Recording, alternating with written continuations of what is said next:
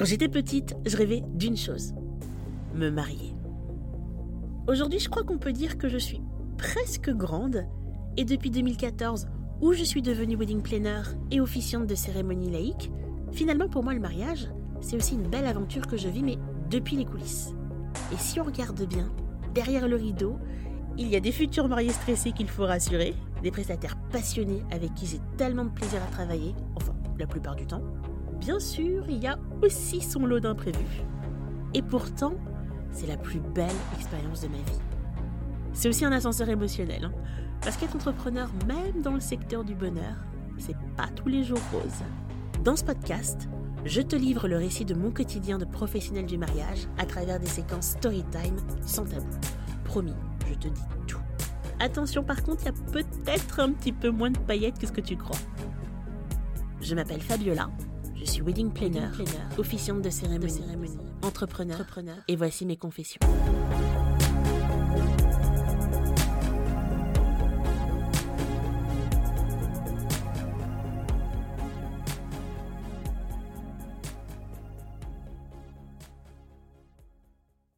Parmi les métiers que je rêvais d'exercer lorsque j'étais petite, il y a wedding planner bien sûr, mais ça tu le sais déjà, et aussi chanteuse, danseuse, comédienne, écrivaine et femme politique. Et tout ça en même temps. À l'époque, ça ne me semblait pas du tout incompatible. J'ai réalisé une partie de ces rêves car petite, j'ai eu quelques petits rôles dans des films et des téléfilms de grande qualité, tels que Navarro. Tu te souviens ou pas de Navarro? J'ai aussi siégé plusieurs années au Conseil parisien de la jeunesse et j'ai même co-animé une séance avec l'ancien premier adjoint au maire de Paris.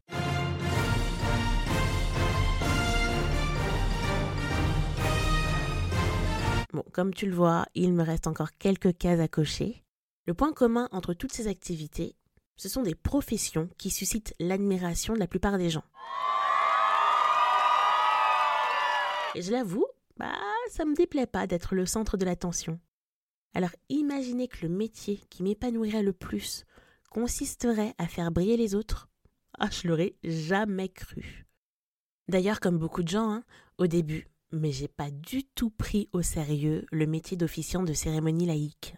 Je me souviens même d'une connaissance qui, après son mariage, avait envisagé cette voie, et moi de bitcher à mon mari que c'était même pas un métier.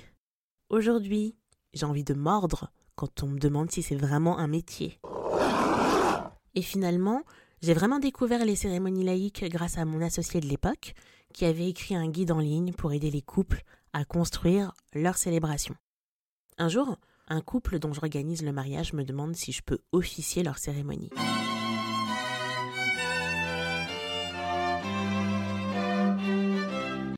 Alors, je suis hyper flattée, hein, mais je refuse. Parce que le jour J, je ne vois pas comment je pourrais à la fois me donner à 100% à leur célébration et à la coordination de leur mariage. Par expérience, je sais que la cérémonie est un moment où on peut gérer les imprévus à l'abri des regards des invités. Donc, s'il advenait quelque chose, bah, ne pas pouvoir m'y consacrer pourrait mettre en péril le bon déroulement du mariage. En revanche, j'ai déjà assisté à plusieurs cérémonies, alors je suis d'accord pour partager avec eux tous mes conseils et briefer leur ami qui officierait. Quelques semaines plus tard, un autre couple, dont je dois coordonner le jour J, me demande à son tour de célébrer leur cérémonie. Mais ils se sont passés le mot ou quoi? Et quelques temps après, un troisième couple. Là, c'est pas possible. C'est un complot. Peu importe, hein, la réponse est toujours non parce que je tiens vraiment à me consacrer pleinement à ma prestation et pas à en faire deux euh, seulement à moitié.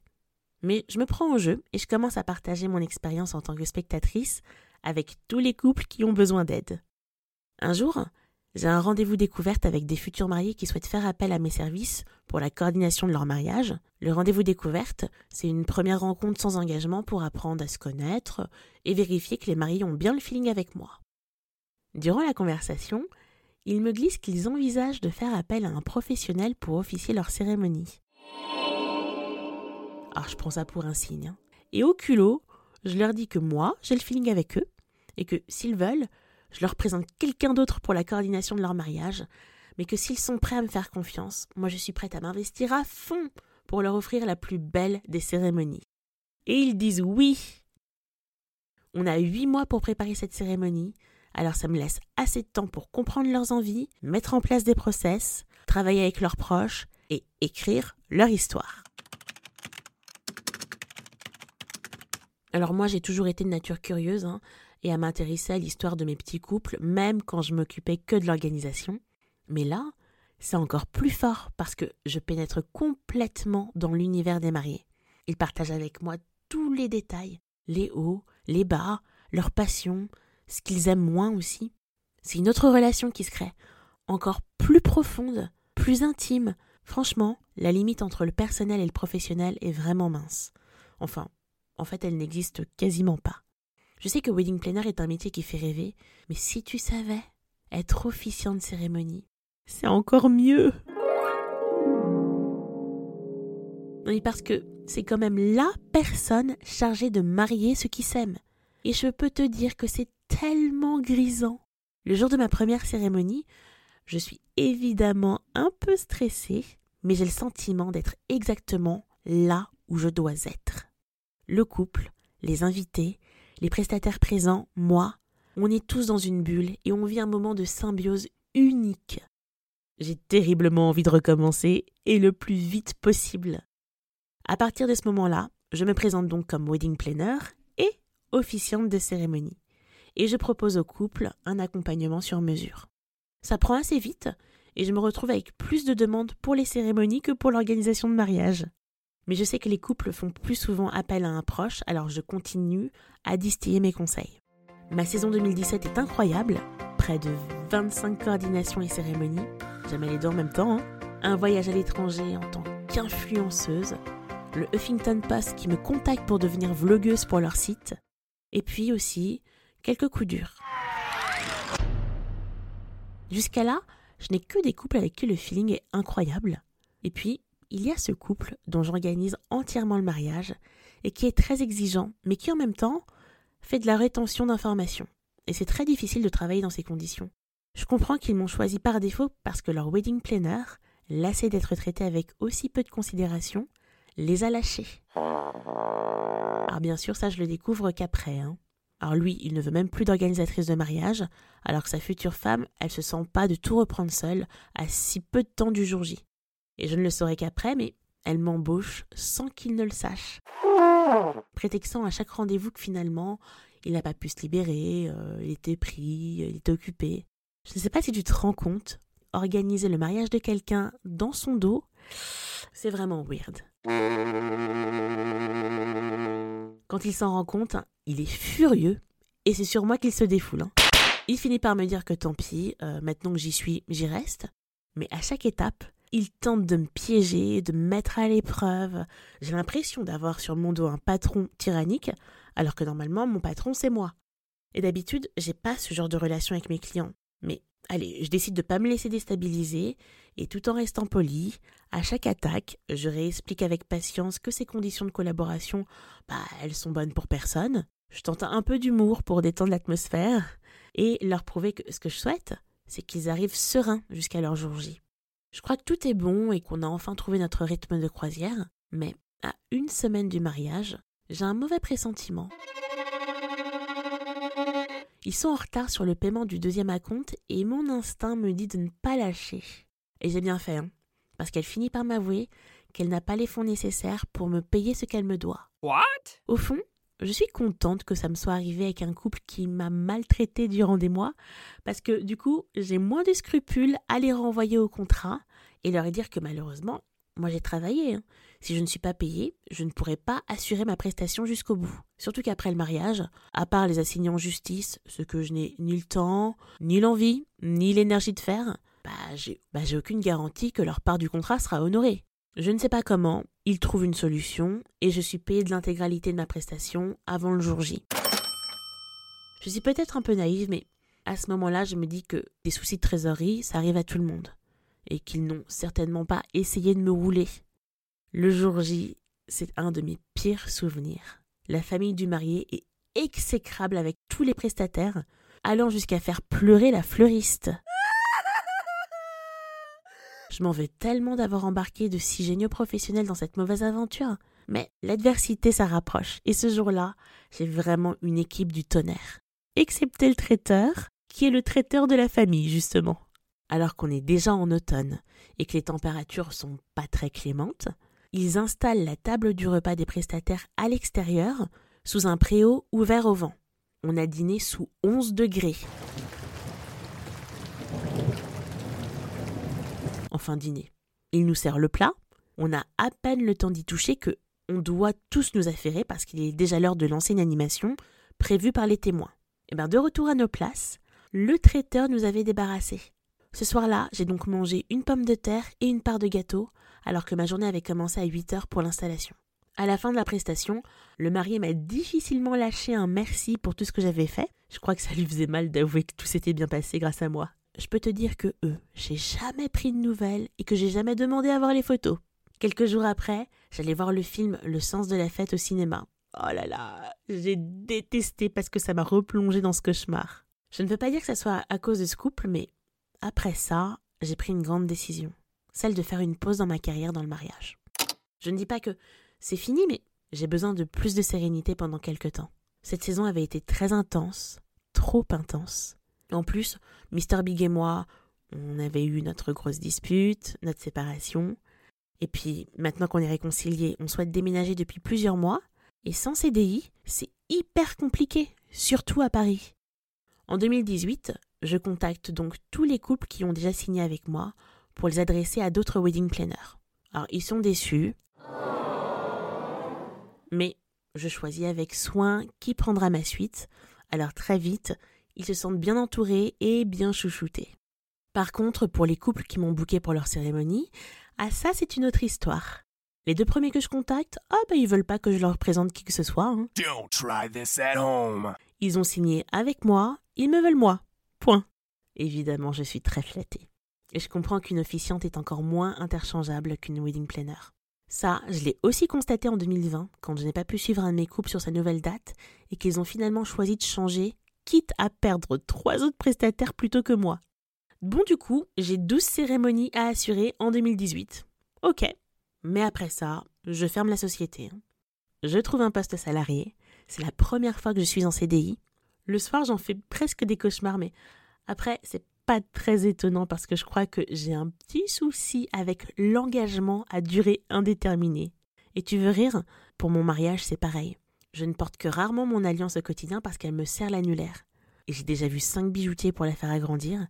ils sont tous unanimes. Madame, c'est dans votre tête, parce que cette bague est justement un petit peu lâche, et qu'il serait bon de la faire resserrer pour ne pas la perdre.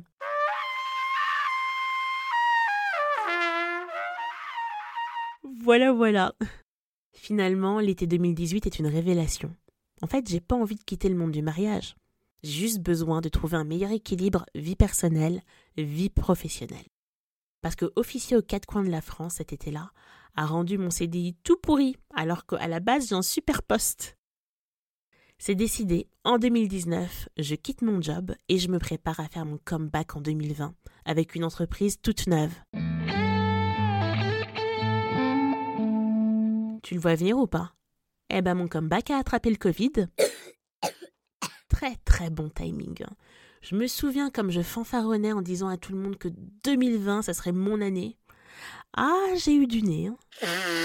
Mais finalement, ce temps, je l'ai mis à profit pour tenter de réaliser un autre de mes rêves, celui de devenir auteur. Je commence la rédaction de deux guides.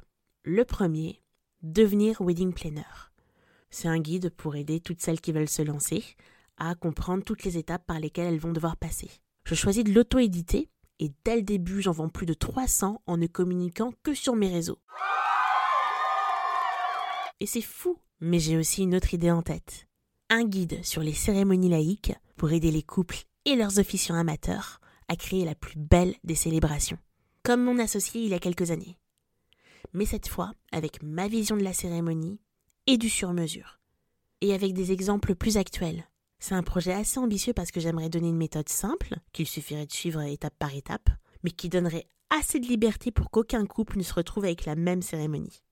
J'avance pas mal, Mais en cours de route, je décide de le remettre à plus tard pour me consacrer à d'autres projets. De toute façon, j'ai le temps. Hein. En plus, ce que je veux vraiment, c'est voir mon livre en librairie. Il faudrait donc que je prenne le temps de démarcher les maisons d'édition. Finalement, je n'ai pas à le faire. Un jour, Gwenaëlle, qui est mon bras droit dans l'entreprise, me dit qu'elle a déjeuné avec une auteure publiée et qu'elle pense que mon projet de livre pourrait intéresser sa maison d'édition. Alors je ne m'enflamme pas, et étonnamment, c'est dans le plus grand des calmes que je transmets à Gwenaëlle le plan et un synopsis, afin qu'elle le transmette à son amie Sophie, qui le transmettra à son tour à sa maison d'édition, Jouvence. Non mais attends, Jouvence, c'est pas la maison d'édition qui édite le best-seller Les 4 accords Toltec de Don Miguel Ruiz? Oh là là, tu te rends compte si un jour je peux dire que j'ai la même maison d'édition que lui? Eh bien aujourd'hui je peux le dire. Bonjour, je suis Fabiola, je suis auteur dans la même maison d'édition que Don Miguel Ruiz. Cette histoire est tellement folle. Le jour de mon anniversaire, j'ai l'habitude de faire une petite méga grasse mat, mais je suis réveillée plus tôt que je ne le souhaite par les messages de Gwenaëlle et Sophie qui me disent que l'éditrice a adoré le projet et qu'ils tentent de me joindre pour en parler. Oh j'ai finalement Charlène au téléphone le lendemain qui me confirme qu'elle est très intéressée et m'explique déjà comment ça va se passer pour la suite. Signature du contrat, remise du manuscrit, relecture, confirmation du BAT, sortie de l'ouvrage. Est-ce que c'est vraiment en train d'arriver alors qu'en plus elle n'a pas lu le manuscrit intégral? Oui J'ai quelques semaines pour envoyer ce que j'ai déjà écrit. Les semaines passent et quelques jours avant les vacances de Noël, c'est confirmé. Le livre sortira le 15 juin. Mon livre. Il s'appellera simplement Préparer la plus belle des cérémonies laïques. Le timing est très serré, hein, parce que j'ai plus que trois semaines pour fournir un manuscrit définitif. D'après Charlène, il ne me reste que 90 000 signes à rédiger. Sur le moment, je panique. Je vais jamais y arriver. Et pourtant, j'en fournirai finalement 40 000 de plus, et dans les temps. Par contre, je crois que j'ai donné du fil à retordre à ma maison d'édition quand je leur ai annoncé que le projet de couverture ne me plaisait pas. S'en sont suivies quelques négociations pour trouver un compromis. Mais j'avais déjà eu gain de cause sur le fait d'avoir un livre en couleur et avec des espaces pour prendre des notes, alors j'ai lâché un peu de lest. Quelques jours avant la sortie du livre, plusieurs personnes m'identifient dans leur story Instagram. Elles avaient précommandé et reçu le livre en avance, même avant moi, ça me fait tellement plaisir, mais c'est aussi hyper frustrant de ne pas encore l'avoir eu entre les mains. 15 juin arrive, et mon livre, Préparer la plus belle des cérémonies laïques, est disponible en librairie. Le jour de la sortie, je suis en Corse pour célébrer un mariage, mais à mon retour, je m'octroie un petit plaisir égocentrique. Je me rends dans une FNAC au centre de Paris et je tombe nez à nez avec mon livre. Ah, c'est une émotion, hein je suis obligée de faire une petite vidéo pour immortaliser ce moment. D'ailleurs, je suis surprise par le responsable du rayon, mais même pas honte. Au contraire, je suis super fière et j'ai envie d'arrêter chaque client pour leur proposer mon livre. Quelques mois plus tard, sur un salon du mariage, en tant qu'exposante, une future mariée passe par là et me reconnaît. Ah, mais c'est vous l'auteur du livre sur les cérémonies laïques? Si j'avais su que je vous verrais ici, je l'aurais pris avec moi pour avoir une dédicace. Est-ce que ça, c'est pas un peu le début de la gloire? Bon, je plaisante, mais j'avoue qu'aujourd'hui, mon travail a une telle importance pour moi que, sur ma tombe, je veux absolument qu'il soit écrit. Ses compétences et son professionnalisme étaient reconnus de tous. Alors encore merci à tous ceux qui ont contribué à la réalisation de ce rêve. Et si vous voulez savoir si vous, vous y avez contribué, ben, je vous recommande d'acheter le livre pour voir si vous êtes cité dans les remerciements. Si vous vous mariez ou que vous officiez prochainement une cérémonie, j'aime bien dire que mon livre est disponible dans toutes les bonnes librairies. Si je reprends la liste des métiers que je rêvais d'exercer petite, wedding planner, fait. Écrivaine, fait. Comédienne, fait. Femme politique, fait aussi. Il ne me reste plus que chanteuse et danseuse, mais je ne désespère pas et je pourrais peut-être bien te surprendre. En attendant, on se retrouve également sur les réseaux sociaux, Instagram, Pinterest, TikTok, sous le nom Wedding by Fabiola. Et puis évidemment, si ce podcast t'a plu, n'oublie pas d'en parler autour de toi. À très vite.